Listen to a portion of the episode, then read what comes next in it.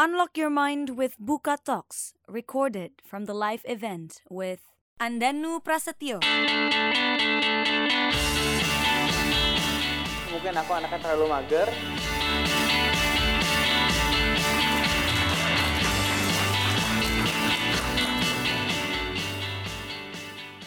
Let's join the talk. Di sini semuanya kalian suka nggak punya tetangga? Suka? Su- be- Beneran nih, suka semua nih nggak? Sukanya suka apanya dulu nih? Suka ada tetangga atau suka punyanya tetangga? Ah, nggak- Ada yang salah? Ada? Nggak kan ya? Nggak, soalnya maksud aku di sini, kalau buat aku, aku senang dengan hidup bertetangga dengan orang-orang banyak. Em, tapi aku pengen tahu dari berapa jumlah orang di sini siapa yang masih akrab dan kenal dengan tetangga di sekitarnya? Boleh angkat tangan nggak? Alhamdulillah masih banyak nih. Kadang maksud aku kadang memang ada tetangga ada yang baik, ada yang ada yang nggak asik, ada yang ramah, ada yang enggak. Cuma pada dasarnya mereka orang-orang terdekat kita yang selain keluarga yang mungkin mereka yang bisa ngebantu kita atau mereka yang memberikan inspirasi buat kita gitu karena itulah em, aku alami saat ini kalau tadi ngomong sudah diceritain dari kafeku sebelumnya Toots House karena memang beginilah kira-kira kehidupan bertetanggaku gitu. Dari aku ini rumah ini adalah rumah aku dan keluarga di Cipete. Dan aku menepati pekerjaan pertamaku sekitar 10 langkah dari rumah jadi maju ke depan aku bikin kafe di depannya. Dan kemudian kalau mungkin yang belum tahu inilah toko kopi tubuhnya jadi semuanya masih berada di Cipete Raya sekitar Kelurahan Cipete Selatan lah kira-kira. Aku kenapa senang Cipete pada dasarnya? Pada pernah ke Cipete semua kan? Ini nggak jauh-jauh dari Cipete kan? Kalau teman-teman lihat semua di sini aku senang ke Cipete udah dekat perumahan kemudian masih ada pedestriannya buat orang jalan-jalan. Aku bahkan pernah ada momen masih ngeliat orang lari atau jalan pakai stroller bawa bayi kemudian em, banyak sekolah asing gitu. Paling enggak aku membayangkan Cipete itu dulu mirip dengan referensiku pas aku pernah research beberapa kali ke beberapa kota lain. Pernah di di Bali di Jogja di Melbourne. Kayak aku senang dengan vibe-vibe di sana yang bagaimana terjadi orang banyak jalan kaki kemudian banyak berinteraksi di toko-toko kecil yang ada di sekitarnya. Kalau aku harus cerita sebenarnya tapi kapan sih aku pertama kali kenal kopi? Itu di 2008 Mung- pertama kali aku kenal kopi sendiri pun itu mulai dari kampus lah kira-kira. Di kampus aku harus membuat research tentang kopi dan akhirnya berhubung aku mungkin anaknya kurang ambisius mungkin aku anaknya terlalu mager nggak punya plan ba- banget jadi ya sudah ada ilmu itu aku coba optimalkan aku geluti dengan lebih mendalam gitu. Sampai em, tadi aku juga ceritakan pernah em, sharing eh, benchmarking ke beberapa kota di baik dalam eh, dalam negeri baik di luar negeri. Sampailah aku juga melihat bahwa kopi Indonesia sendiri ini sebenarnya sebagus apa sih? Yang digadang-gadangkan kan di di mana di sosial media gitu kan kita negara produsen keempat terbesar di dunia gitu kan. Tapi terus kenapa kalau negara produsen? Karena yang aku tahu secara negara konsumsi kita tidak terlalu tinggi gitu. Kemudian dan aku pribadi dari aku mendalami kopi sebenarnya aku juga pengen tahu sebenarnya rasa kopi kita tuh dihargainya sejauh mana sih? Kita bilang kopi kita enak memang kita pernah membandingkan dengan luar negeri apa enggak? Karena aku sendiri sangat senang dengan cita rasa kopi itu sendiri belum lagi dengan cerita-ceritanya. Tapi mungkin kalau ngomongin cerita di balik kopinya mungkin Mbak Ade mungkin lebih jago ceritanya nanti kali ya untuk rasa-rasanya. Tapi yang jelas di situ pun aku pun punya romantismenya sendiri sama kopi. Dan aku penasaran kenapa kopi kita tidak konsumsinya tidak setinggi itu. Terakhir sih aku tidak data pasti- pastinya tapi beberapa pakar bilang kita masih kalah konsumsinya dari teh. Em, aku cuma berpikir aku tidak ingin kopi motivasi awalku aku tidak ingin kopi seperti batik. Kita bangga kita tidak suka batik ditiru tapi terkadang kita pakai tiap hari aja jarang aku pengen kopi kalau kita senang kopi kita itu harus bisa dikonsumsi setiap hari dan memberikan dampak terhadap uh, petani-petani kopi di Indonesia. Akhirnya aku dapat kesempatan pernah lah gambar-gambar. Ini kalau dilihat ini gambar sketch usaha biar gambar waktu mau bikin toko kopi toko di Cepete ini. Nanti dilihat aja aslinya mirip apa enggak sebenarnya. Cuman ini kira-kira waktu itu aku nongkrong di coffee shop e, Goni di Kemang. Nih bentukannya kalau mungkin teman-teman yang belum pernah lihat toko kopiku dulu berawal dari 16 meter persegi baristanya cuma dua orang dan di sini yang pengen aku bangun adalah hanya sebuah toko kopi yang menjual biji kopi, bubuk kopi, alat kopi, dan minuman kopi. Sesimpel itu. Aku tidak mau dianggap sebagai cafe atau coffee shop karena aku merasa aku pengen punya positioning yang berbeda bahwa aku di sini hanya untuk misinya tuh adalah meningkatkan konsumsi kopi di Indonesia. Jadi aku mau ingin membuang semua emotional value yang ada, aku kembalikan kopi sebagai minuman fungsional. Jadi aku hanya hanya fokus bagaimana menjual produk yang enak dengan harga yang terjangkau. Aku mencoba mencari format minuman kopi baru yang bagaimana bisa menjembatani orang dari jarang ngopi jadi sering ngopi, dari nggak suka kopi jadi suka kopi. Kira-kira demikian. Pokoknya brandku ini hanya untuk menjembatani itu semua.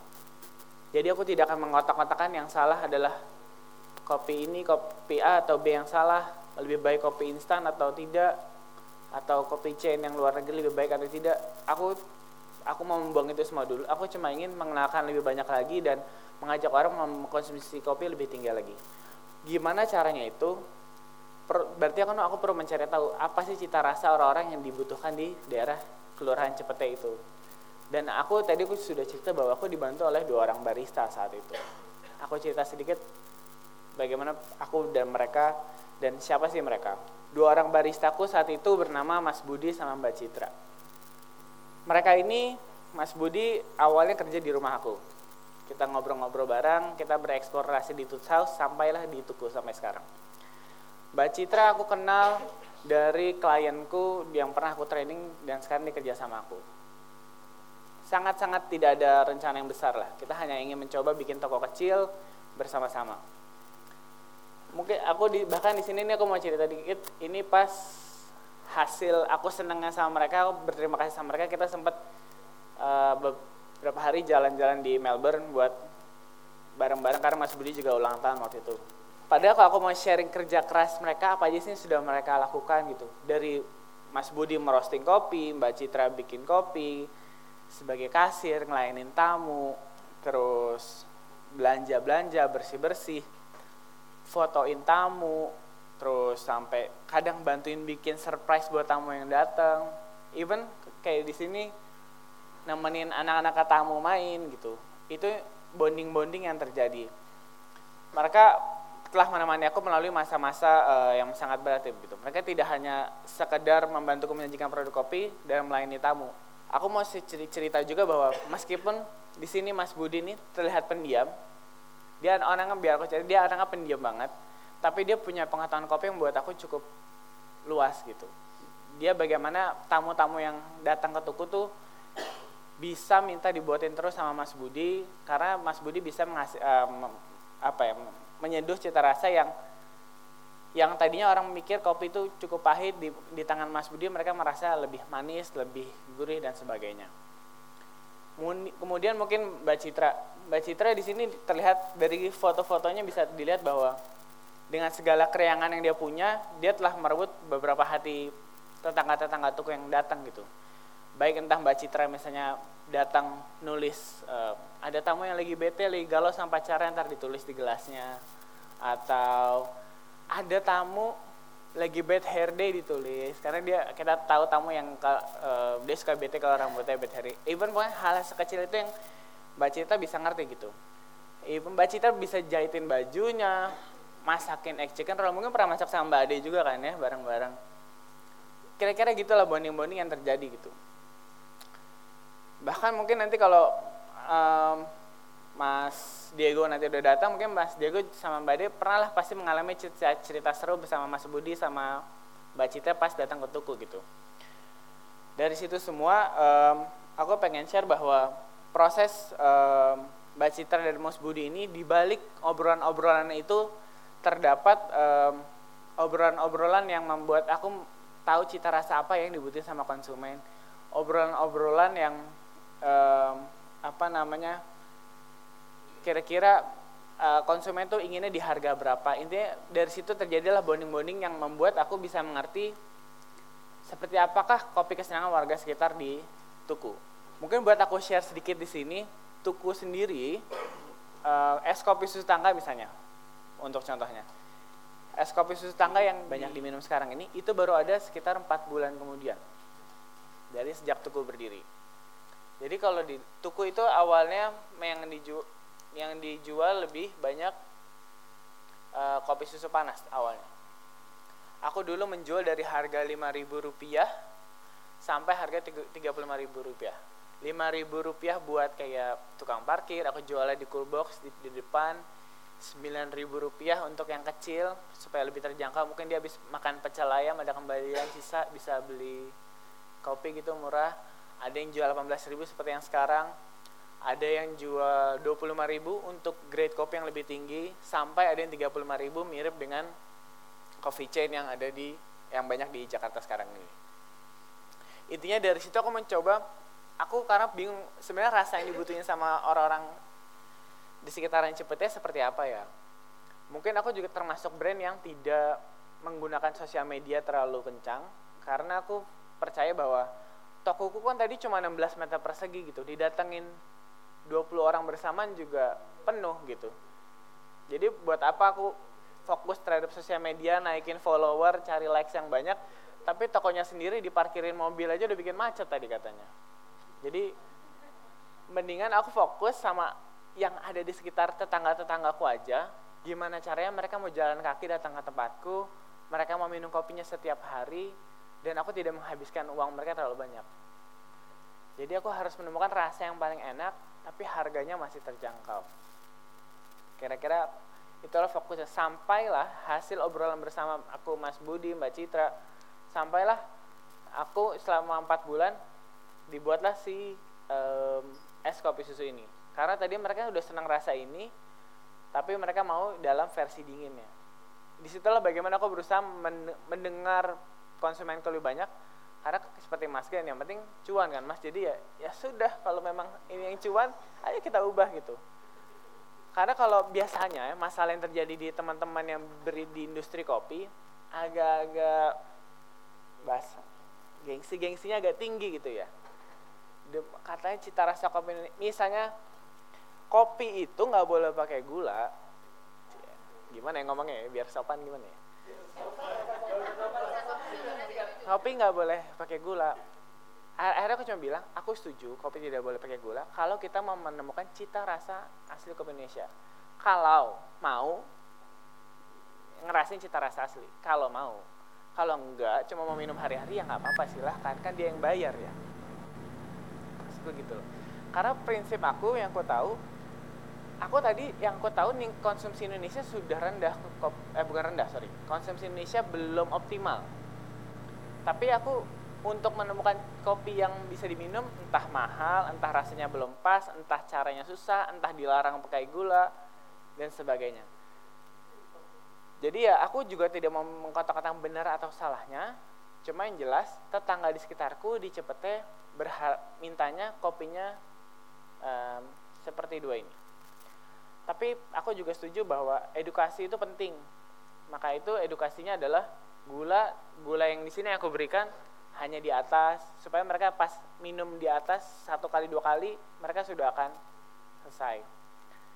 Nanti akhirnya tiga perempat sisanya mereka minum tanpa gula jadinya. Dan akhirnya aku bisa mengedukasi mereka untuk mengurangi gula sebenarnya dan sekarang pun sudah terbukti bahwa orang minum es kopi susu pun ada yang minta non gula dan atau sekarang pindah ke kopi hitam dingin kembali ke, ke konteks konsumsi Indonesia sendiri ingin sekali aku kita harus punya tolak ukur untuk menjadi lebih baik dan saat ini dari yang dulu mungkin aku ditutup hanya 20 kilo sebulan mungkin Alhamdulillah sekarang di 2018 aku mencapai sekitar 72 ton per tahun semoga ini bukan cuannya, tapi ini bagaimana kita bisa memberikan impactnya itu maksudnya gitu. Ingin memberikan legacy buat Indonesia karena dengan segitu banyak luasnya perkebunan Indonesia, kita masih banyak eksplorasi yang bisa kita angkat gitu. Keragaman kopi kita seluas itu, sebanyak itu, kita masih bisa mengeksplor rasa begitu banyak lagi. Makanya kita pun menargetkan semoga di 2019 dan 2020 meningkat terus hingga mencapai 300 ton per tahun. Um, semuanya penting untuk menjadi melakukan segala sesuatu dengan secara tulus. Dan itu adalah pesan petaniku yang di Garut salah satunya ini bagaimana hubungan-hubungan ini yang dibangun membuat kita supaya mengerti bahwa ini bisnis ini semuanya harus berkelanjutan. Jadi kita pun berhubungan per ke perkebunan untuk menjalin silaturahmi tidak hanya ke dengan tetangga di Cepete, tapi juga siapa yang menyuplai kopi-kopi ini di, balik kita. Bagaimana mereka harus bisa uh, satu sinergi sama kita supaya niat baik kita untuk meningkatkan konsumsi kopi Indonesia ini terus meningkat. Tapi di balik itu semua tentu ada berbagai persaingan. Um, dengan banyaknya brand-brand sekarang, tentunya aku pribadi cukup senang juga dengan uh, banyaknya persaingan karena itu menunjukkan bahwa konsumsi Indonesia berarti terus meningkat. Aku tidak bisa mengcover ini semua sendiri. Semakin banyak persaingan aku malah semakin senang karena persaingan akan jadi pasar persaingan sempurna yang which is harga-harganya kemungkinan akan malah lebih turun lagi. Dan saat harga turun mungkin konsumsi Indonesia kopi Indonesia akan terus meningkat lagi gitu. Dan akhirnya dampak baiknya ke petani dan kita semua gitu. Jadi kalau memang ini persaingan ini untuk menjadi persaingan sehat aku insya Allah uh, malah uh, seru untuk menjalani itu semua. Karena aku pribadi aku juga mengerti bahwa untuk membuat es kopi susu yang baik at, at least yang seperti itu aku bikin perlu sebuah roasting proses yang baik perlu teknik seduh yang baik Bahkan aku pun mencoba bersilaturahmi pun dengan para pakar-pakar kopi Jakarta pun ya untuk menemukan sebenarnya ke mana kopi Indonesia ini akan dibawa gitu. Kembali lagi bahwa ini semua bagaimana kita mengenal tetangga kita gitu kan. Tetangga kita ini semua sekarang ini adalah contoh-contoh bagaimana aku berusaha mengenal bapak supir baja yang datang ke Cepete. Ini saat itu dia nyobain kopi hitam panas. Aku men men men mencoba mengerti preferensi rasa yang dia miliki mengenal feedback-feedback customer melalui stickies ini. Kemudian melakukan bonding-bonding dekat. Even mungkin kalau aku bisa sharing nanti gimana caranya Mas Diego juga nanti juga part of tetangga tuku. Mbak Ade juga pernah menjadi teman-teman tetangga tuku. Bonding-bonding itu semua yang menjadi penting input-input itu untuk mengembangkan atau mempertahankan kopi Indonesia ini menjadi lebih baik lagi. Akhirnya pun uh, keriangan-keriangan yang ada, bagaimana cerita-cerita dengan customer yang boleh mungkin um, atau seru-seruan bersama abang Gojek itu akan membuat sebuah um, suasana kerja yang riang tersendiri yang akhirnya memberikan nilai tambah tersendiri yang membedakan antara kopi tuku dan kopi lainnya. Mungkin es kopi susunya rasa bisa mirip, tapi saat kita hadir, saat kita bercengkrama bersama, baik dengan baristanya atau dengan tetangga tuku yang hadir yang lainnya, pasti akan memberikan nilai tambah yang berbeda. Karena dengan kita kenal dengan tetangga-tetangga kita, ngopi bersama di toko kopi terdekat kita, pasti akan ada hal-hal baik yang bisa kita lakukan. Contohnya, kami sadar bahwa bisnis ingin berkelanjutan. Salah satu berkelanjutannya tentunya masalah environment. Kami bisa memberikan dampak dengan meningkatnya kopi konsumsi kopi Indonesia, tapi kita juga sadar bahwa konsumsi akan sampah terus meningkat dan kita pun sedang melakukan hal-hal yang bisa mengurangi hal tersebut. Sekecil apa pun deh yang bisa kita lakukan dari stainless straw, tumbler, membuat folding bag, uh, lagi proses kita pembuatan plastik waste corner di setiap toko, kemudian mencari packaging baru untuk pengganti plastik.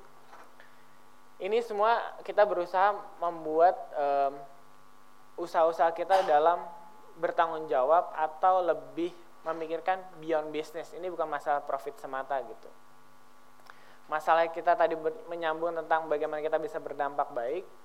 Contoh paling gampang, sejak kita kenal Ibu Margo misalnya, sebagai tetangga toko yang di dekat situ, kita jadi punya chance buat membantu eh, teman-teman pemulung sampah plastik yang ada di sekitar kita yang membantu kita memungut sampah-sampah plastik itu. Kita berhasil melakukan donasi bersama kitabisa.com saat itu. Yang alhamdulillah donasinya ya ter, tergalang cukup besar. Terakhir, yang aku pahami adalah semua foto tadi itu bukan semua foto yang aku siapkan, itu semua foto yang sudah ada di Instagram toko kopi tuku pada dasarnya. Jadi Instagram kami pun kita berusaha yang kita share bukan masalah kopi kita paling enak atau enggak cara buatnya bagaimana, tapi bagaimana suasana hati yang ada di dalam toko tersebut, keriangan para tetangga itu yang kita coba share. Itu yang kita tawarkan ke konsumen-konsumen untuk yuk kita temukan toko kopi itu toko kopi kalian di sekitar kalian. Seperti apa rasa kopi susunya, mungkin beda tetangga, beda rasa kopi susunya. Tapi yang jelas banyak hal baik yang bisa kita dapatkan dari tetangga sekitar kita. Karena paling tidak dengan kita menjadi tetangga yang baik, dengan kita mengenal tetangga yang baik, alhamdulillah aku sendiri merasakan dengan ngobrol bersama mereka, alhamdulillah aku mendapatkan rezeki sampai sekarang bisa membangun tubuh sampai sekarang. Ya kira itu. Terima kasih. Assalamualaikum warahmatullahi wabarakatuh. Buka aja buka lapak